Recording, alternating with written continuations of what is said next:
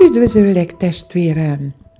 Az Egy Csoda minden nap mai címe az alázat legfőbb példaképe. Talán ismered Zakeus történetét. Gyűlölték ezt az embert, aki akkoriban a rómaiak javára hajtott be adót, főleg pedig meglopott másokat saját hasznára. Lásd Lukács 19. fejezetéből 1-től 10-ig terjedő verseket. Nézd, mit tett Jézus, amikor elébe jött.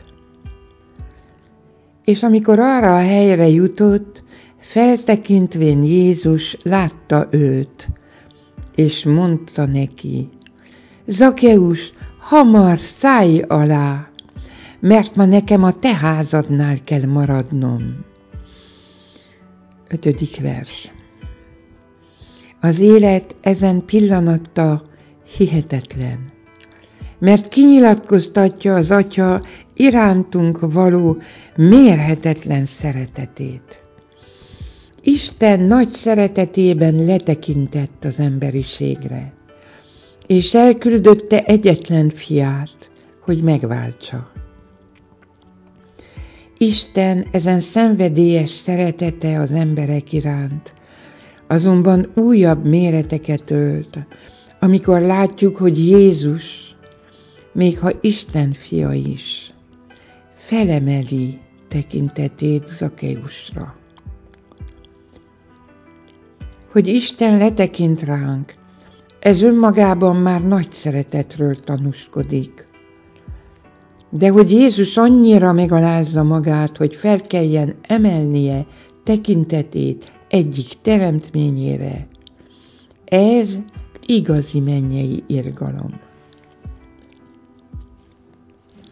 Megeshet veled, csak úgy, mint velem, hogy felmászunk büszkeségeink fájára, ott szépen elhelyezkedünk és trónulunk. Véghez vitt tetteinken is trónulunk, pedig néha még igazságtalanok is, mint Zakeus esetében, mivel meglopott másokat. Jézus, aki végtelen szeretettel szeret minket, mégsem szégyenli felemelni ránk tekintetét, hogy olyan szeretet teljesen szóljon hozzánk, ahogyan csak lehet hamar, szállj alá, mert ma nekem a te házadnál kell maradnom. Jézus megteszi felénk az első lépést, és megszólít minket. De a második lépést nekünk kell megtennünk, leszállván büszkeségeink fájáról, és hagyván, hogy bennünk lakozzon. Akarsz-e imádkozni velem? És akarod-e meghívni Jézust az életedbe, ha eddig még nem tetted meg? Uram, köszönöm szeretetedet a mai napon. Megnyitom neked szívem és életem ajtaját. Segíts, hogy neked tetszően éljek, teljes szívemből vágyok kapcsolatban lenni veled. Köszönöm Jézus, hogy megérintesz ma alázatod által. Amen.